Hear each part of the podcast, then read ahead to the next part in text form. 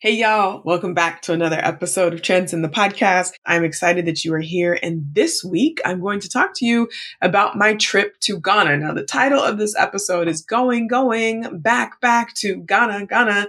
And I have not been to Ghana in this lifetime, or I, I, my first time to Ghana was in this lifetime.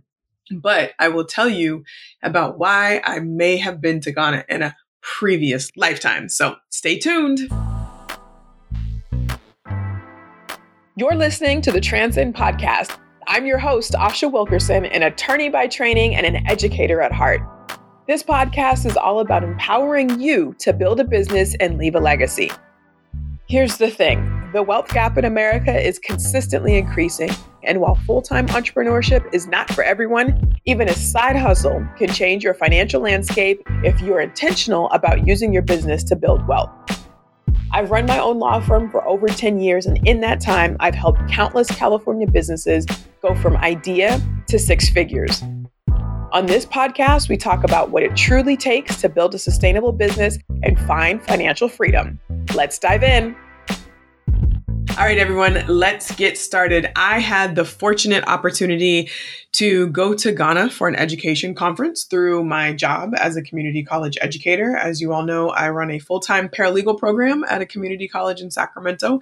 Super proud of that. And there were a number of educators who are working with Black students that were invited to attend an education conference in Ghana. So we were able to do that. And uh, I won't comment too much about the actual conference itself, but I do want to tell you a little bit about my experience because it was pretty impactful and not immediately impactful, but after I got back, I feel like things just kind of started to pop up and make sense. And I got, I won't even say clarity on necessarily where I'm going, but understanding on what has happened in the past.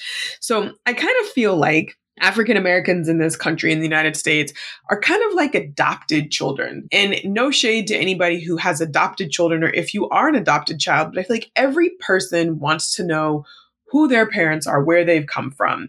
Most of the folks that I know that have been adopted, if it's an open adoption, they get to meet their parents and that question isn't there.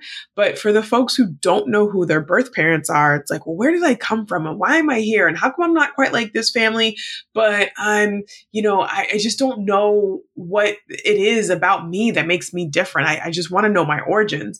And I kind of feel like African American folks in the United States are like adopted children we know that we're not quite like white America or even folks who have immigrated recently from other countries, but we're also not quite African, like not 100% African. There's clearly been some mixing in our bloodline. And sometimes we come against the uncomfortable position of not feeling I will, let me speak for myself. I do not want to speak on behalf of all Black people. I'm not doing that. But I want to say for me, sometimes I come against the uncomfortable position of not feeling all the way American because I don't get all of the rights that like white folks in America enjoy. But I'm definitely not from some other place. I have a unique experience of being uh, brown in this country, which is, again, just a unique experience. And so sometimes in the past when I have met African immigrants who have come over more recently, there's a, a warmth and a welcomeness, but also I'm not quite like them either because the culture is a little bit different. There are lots of similarities, but our experiences are different growing up on different continents. And also the stereotype of Black people in America is a worldwide stereotype. So if we are perceived to be sort of the bottom, not sort of the bottom of the barrel and uneducated and prone to violence and all of these negative things, I completely understand why somebody coming to this country for an opportunity would not want to be associated with that. And then you have the folks, the black folks who don't fit any of those stereotypes. Like, I don't understand what the difference is. I'm working, you know, just as hard as you are to try and get to the top two. Can't we all just be friends? Not to say that there's like animosity, but it's not quite this homogenous fit that you might think would happen. So, all that to say, when I was getting ready to go on this trip to Ghana, I've heard many people say, like, oh, Ghana changed my life. I could feel my ancestors. My auntie was like, I know I felt my ancestors. My friend's mom had said that she walked into one of the castles like in the 70s when she was studying abroad in college, and she had a flash that she had been there before, like her soul had been there before. And as badly as I really want to be intuitive, y'all, I don't hear voices. I don't get visions. I don't hear songs. I don't see things. I'm constantly asking, all right, universe, show me. And my intuition does not show up like that. So I'm like, well, maybe I can go and like feel something. But I was kind of thinking I probably wouldn't feel much. But I will say that I was definitely cognizant of my status as an American, even though being Black American, traveling to Africa and wanting to maybe feel like I have come home, but also being reticent because other people may not see me as coming home. So it's just in this interesting position that I was totally open to whatever may happen, but also not wanting to impose or to romanticize a place that I had not yet been to and had not experienced for myself. But I will tell you, one of the most impactful experiences that we did was uh, our whole group, which was probably 90% Black and 10% other, mostly white and that other, but a couple of Asian folks, a couple Latino folks as well we went to this area that I can't remember the exact name of, but it's known as the last bath, the last bath.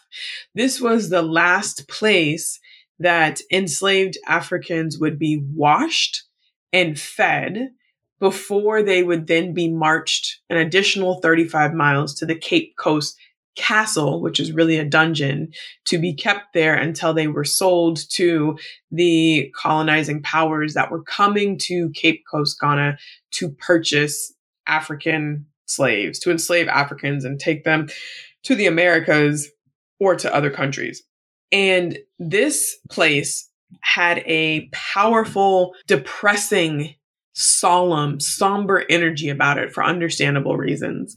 When I got there, the guide for us was explaining that enslaved Africans didn't just come from Ghana, but they may have been walked over from, you know, from the east, from Nigeria, or from the north, from Senegal, other countries that surround Ghana that people were forced to walk up to 350 miles to get to Cape Coast to then be sold.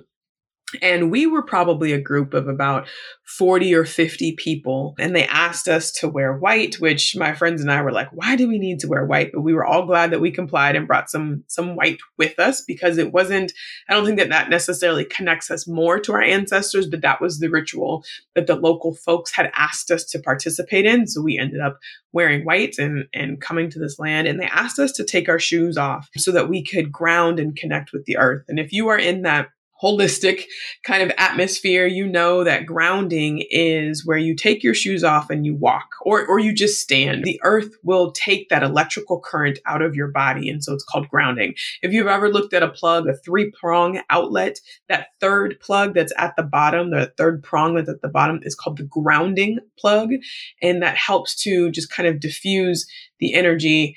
Um, an electrician can probably explain it much better than I can. But taking your shoes off and putting your feet on the earth, uh, not just on the floor, but on the earth, in grass, in dirt, on the sidewalk, just helps to pull some of that electromagnetic energy out of your body into the ground. And so it is a way to help you relax you know, calm down and get connected and, and grounded in your body. So they asked us to take off our shoes and they told us the background of how people had even got to this place. And oftentimes folks would, again, could have walked from up to 350 miles away.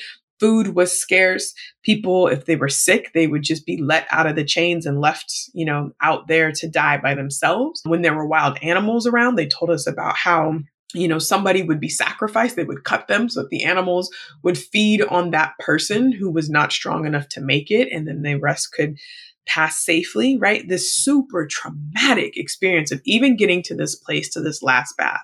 And it's a river. And it was a river that folks would be walked into to be cleaned up. And then they might spend a week at this camp to be fed, to gain more weight, and be marched an additional 35 miles once they've kind of come back to life, if you will, to then be sold looking healthy and strong. So we have some leaves that are adorned around our neck. I can't remember the the herb I think it was, but it's like for protection. And then there was like a little mud marking that they put on us. And we walked. We walked this winding path that couldn't have been more than 100 yards, maybe 150 yards. I'm thinking of like a winding football field and a half worth of distance. But because it was winding and I was towards the back, when I looked up, y'all, I could not see the first person in our group. And as we're walking, people are already emotional because we already know what has happened in this place. But to think about, we're a group of 40 or 50 people. And from my position towards the back, not at the very back, I could not see the first person in our group. Can you imagine what that would be like to be tied to hundreds of other people? That as far forward as you look and as far back as you look, you see your friends, family, maybe strangers, because people have been picked up along the way from different tribes speaking different languages, chained to you like that's wild. That is absolutely wild. Just the just the visual of as far as you can see in either direction, you are chained. That was, and again, we were just 40 or 50 people. So imagine hundreds marching at a time. Just wild. So we get down to the river and it's absolutely gorgeous. Of course, because why would it not be gorgeous? It's absolutely gorgeous. And um, there's an arch that says, I should actually just be looking up my photos right now so I can actually see what it says. But it's, I think it says like the point of no return or the door of no return or something like that.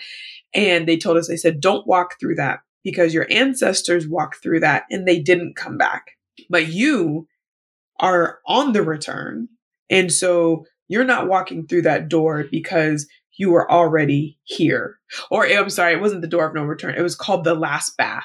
The last bath. It was this painted archway. They said, don't walk through that archway that says the last bath. Don't do that. And they had us walk around it, go and, eh, you know, and stick our feet into the river. And like, what an emotional experience to know that people that likely people that I have come from had also stood in that same river, right? Not the exact same water because the water is always moving, but in that same river. And it was so powerful, especially to see all of us together in that spot going through our own sort of emotional transformative experience. And then we turn around and we see the sign that says first bath of return. So instead of the last bath, it became the first bath of return. And on the back of that sign, it says, We are back home. And it's, it was beautiful because it acknowledged what happened, but then also said, We're not doing that anymore. We're not being sent off anymore. And as visitors to this country, as African American people, or just as people of the African diaspora, we have come back home the the next thing that we did is we had tobacco in one hand and sugar in another hand and they asked us to do this ceremony this like release ceremony where they said i think it was sugar something that was an accelerant may have been salt i can't remember. And we were asked to i don't remember exactly how it went because it's been about a month now since i got back but uh, we we just took a minute to acknowledge the generational trauma that Black people around the world and others as well, other people who have been colonized, um, have experienced. And that even though it was hundreds of years ago, four, 500, 600, 700, 1,000 years ago, that the, the slave trade began, and only ended about five, I think it's 500 years ago, right? 550 maybe, that our generation still carry the legacy of that trauma maybe in ways that we don't even notice.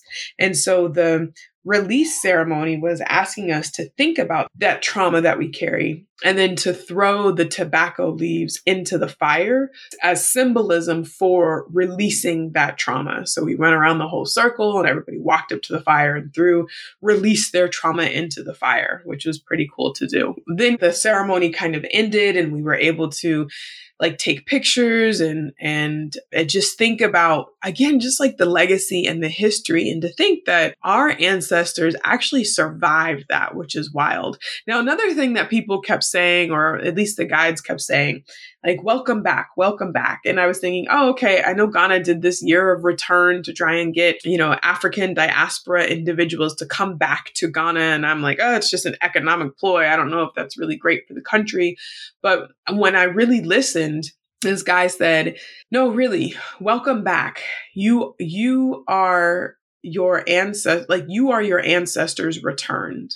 That will okay he said no because when y'all or when our ancestors were captured and marched and sold off, the people who were not captured remained, but were looking for the captured Africans to come back. And nobody knew what was going to happen on the other side. Like people knew it wasn't good, but there wasn't this understanding that people would not come back. And so you're hoping, like thinking if someone gets kidnapped, you're always hoping that that person is going to come back. And so they said that as a country, as a group of people, they have been waiting, had been waiting for years for their loved ones, their, their parents, their siblings, their cousins, their aunts and uncles to come back. And now recently that especially African Americans, but also just Pan African citizens of the world are coming back to Ghana, they said, You are your ancestors returned. You are finally home.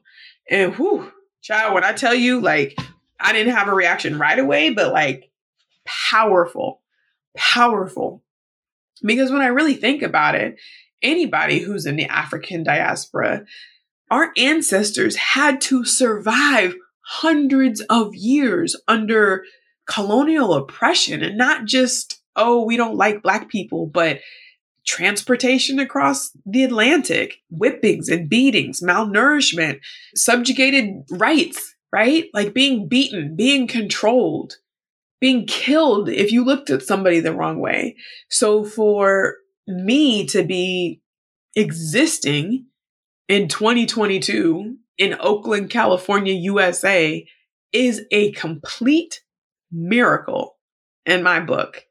And I think often, I know often we talk about the current state of Black folks and of people of color in the United States. And I understand why things are the way they are, but often we're talking about our existence and our history of, of just one of struggle and hardship and you know, we don't let it hold us down or anything like that. But that is a part of the history that we carry, a part of the trauma that we carry. But to hear the other side and to really think about, man, I come from some strong people to be sitting here in Oakland, California, USA in 2022, talking into this microphone so that you can hear it about my experience in Ghana. I mean, so many people had to survive in order for me to be here. And that is wild and incredible. And I think nothing short of miraculous.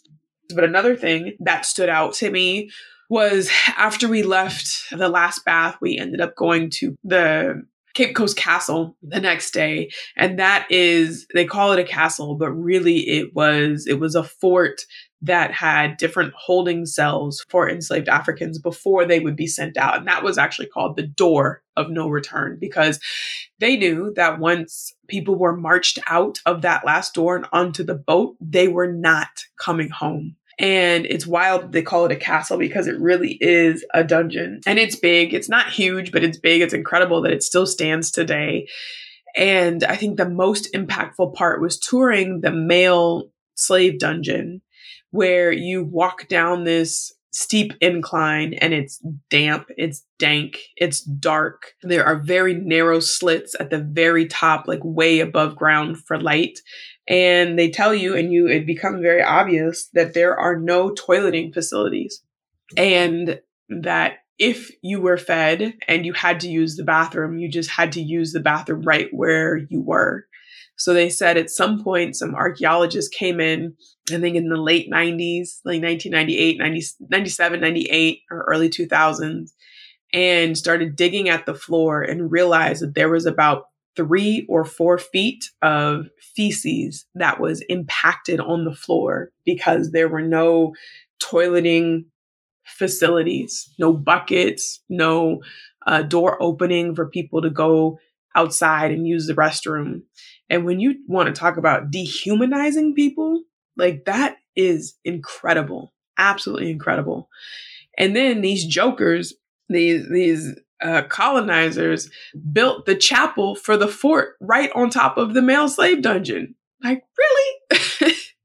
I mean, really though? Like, and so now you're praising God on top of the heads of these enslaved black men. And not just enslaved black men, but the cells were small.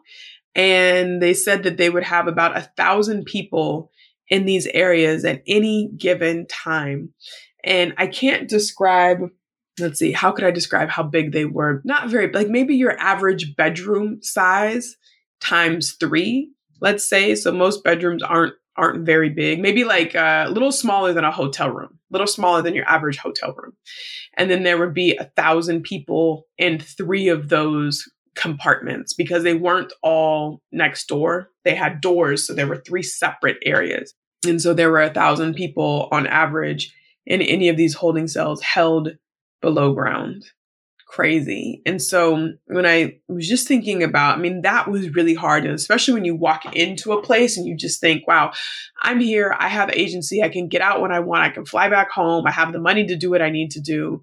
And it's still impactful and powerful on your senses, on your state of being, on your mind, all of that stuff. Like imagine being in there and, and not knowing what is next and not having the tools to be able to get out of that situation.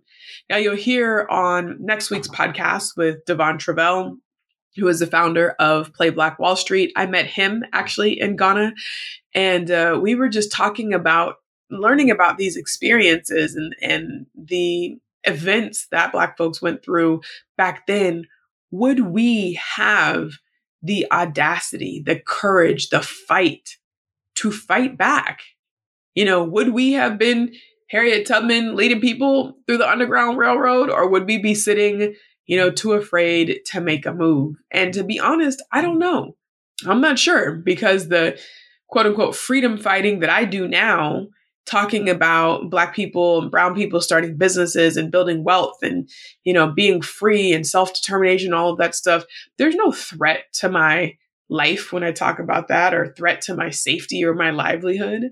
But if I really had to make a choice to fight these folks with whips and chains and guns for my freedom and to try and free my people and really actually risk losing my life, I don't know how I would respond. I would like to think that I would be the same fighter that I am today, but to be honest, y'all, it's a totally, totally different situation. So I'm just not sure about that, but it's something to think about. So after we get out of uh, the dungeon, and then there's, of course, the female side as well. And it just really hit home that when we dismiss the effects of slavery, first of all, it wasn't just a little blip in time. It wasn't, you know, a couple months, a couple years. It was hundreds of years that the slave trade occurred around the world. And it wasn't just that people got taken, and that's big enough in itself, but it was the intentional destruction of Black families as well. Because it wouldn't be the whole family that was taken. It might be one or two people in the family. And even here on US soil, moms and dads would be sold separately, kids would be auctioned off, right? the family unit was not respected at all. And it it and it makes sense that you would destroy the family unit to weaken any kind of nuclear power source that people could create together. Because if you can't be with those who are close to you or those who you love, it's hard to do anything on your own. It's not impossible, but it just makes it a lot harder. And uh, we can see that today if we broken families, divorced families, or even just families spread across the world. Like I'm the only one who's in Oakland, California. My mom's in Portland, Oregon. I got a cousin in Miami, a couple cousins in Miami, another cousin in New York, some family in Seattle, right? Where if we were all in one place, we would be a stronger, more mobilized family unit, but we're all spread out. So our power is a little bit diffuse. So that was interesting to see because I think we look at what is happening today.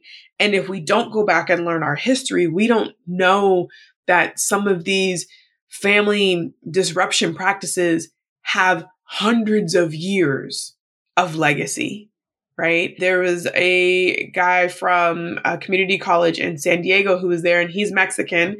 And he was saying, I can relate it to what's happening today in immigration and family disunification, where kids are being put in one camp and parents are being sent to another, and they're being if they're being deported, being deported separately and not allowing families to come back together or even to stay, regardless of the reason why people are here right? Those legacies are still present today. Um, another thing that was actually really powerful was that in school, Black history generally starts with slavery. In school in the US, Black history generally starts with slavery. But when I was talking to people and people were talking to us in Ghana, it didn't start with slavery. That wasn't the beginning of Black people in Africa at all. There were hundreds of years of Black people prior to that, inventors and scientists and all kinds of things that weren't a part of the quote unquote Western world, so weren't recognized as scholars and leaders and things like that. But nevertheless, there was a legacy, a history of hundreds of years of thriving Black people on the continent of Africa. And that was empowering because even though we are moving forward and not talking about slavery or the effects of slavery every day, it's one of those things where you don't realize how depressing it is to know that your history in this country starts with enslavement.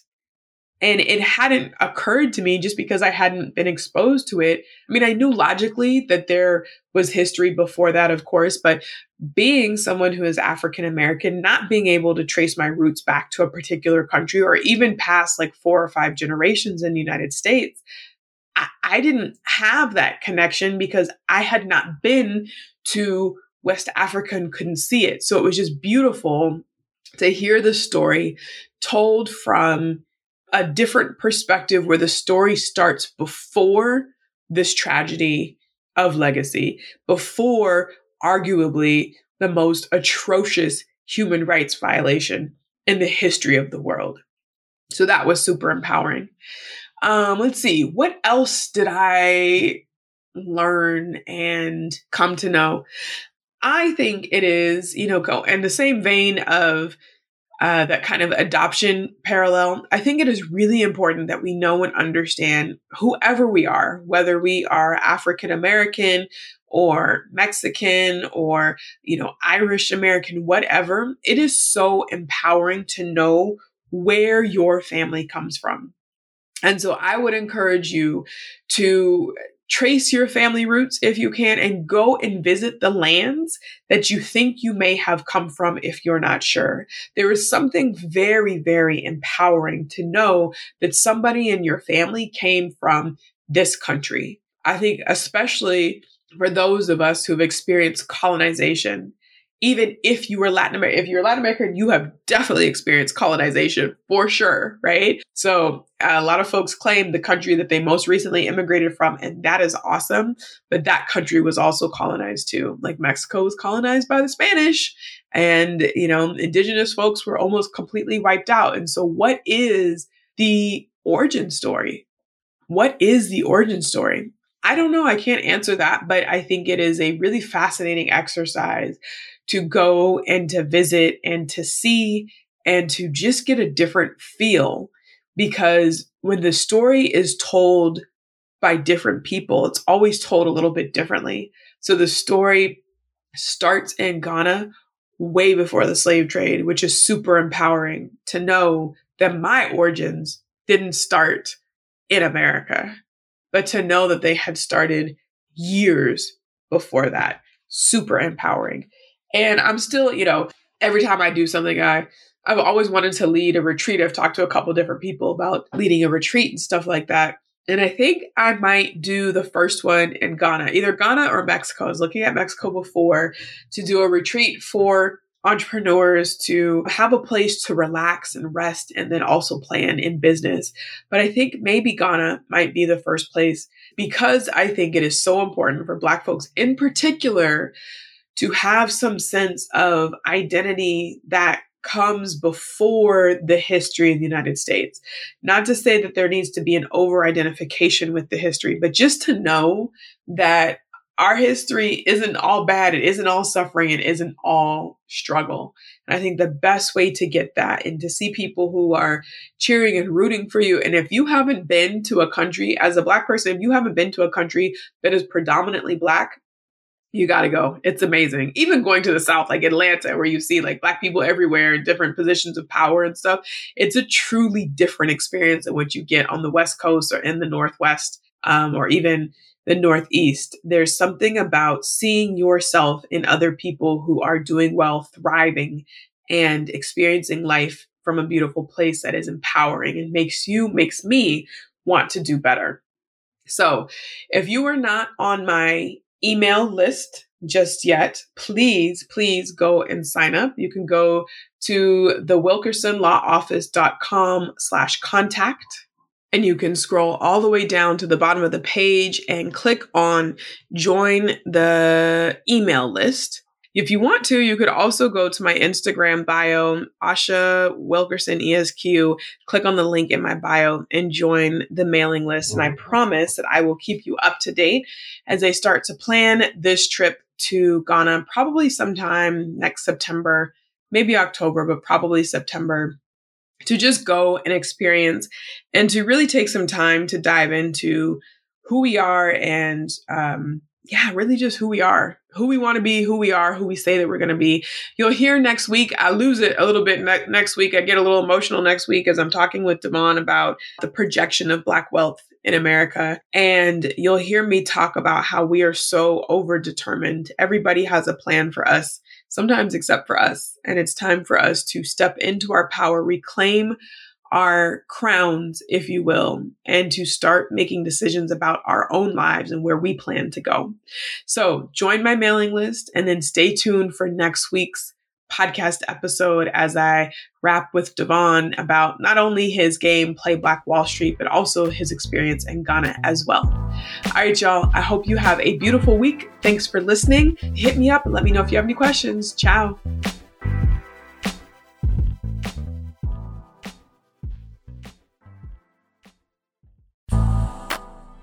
Hey, family, I am so thankful that you are here listening to Transcend the podcast. And I just want to make sure you know the best way to stay in contact with me, and that's through joining my email newsletter. So please head on over to the wilkersonlawoffice.com slash newsletter and join the list. I will tell you everything over there from what my offerings are to bits and pieces of information about how to grow and scale your business to self-coaching, all the way to giving you updates on what the new podcast episode is. So don't hesitate, go do it now, the wilkersonlawoffice.com slash newsletter. Thanks.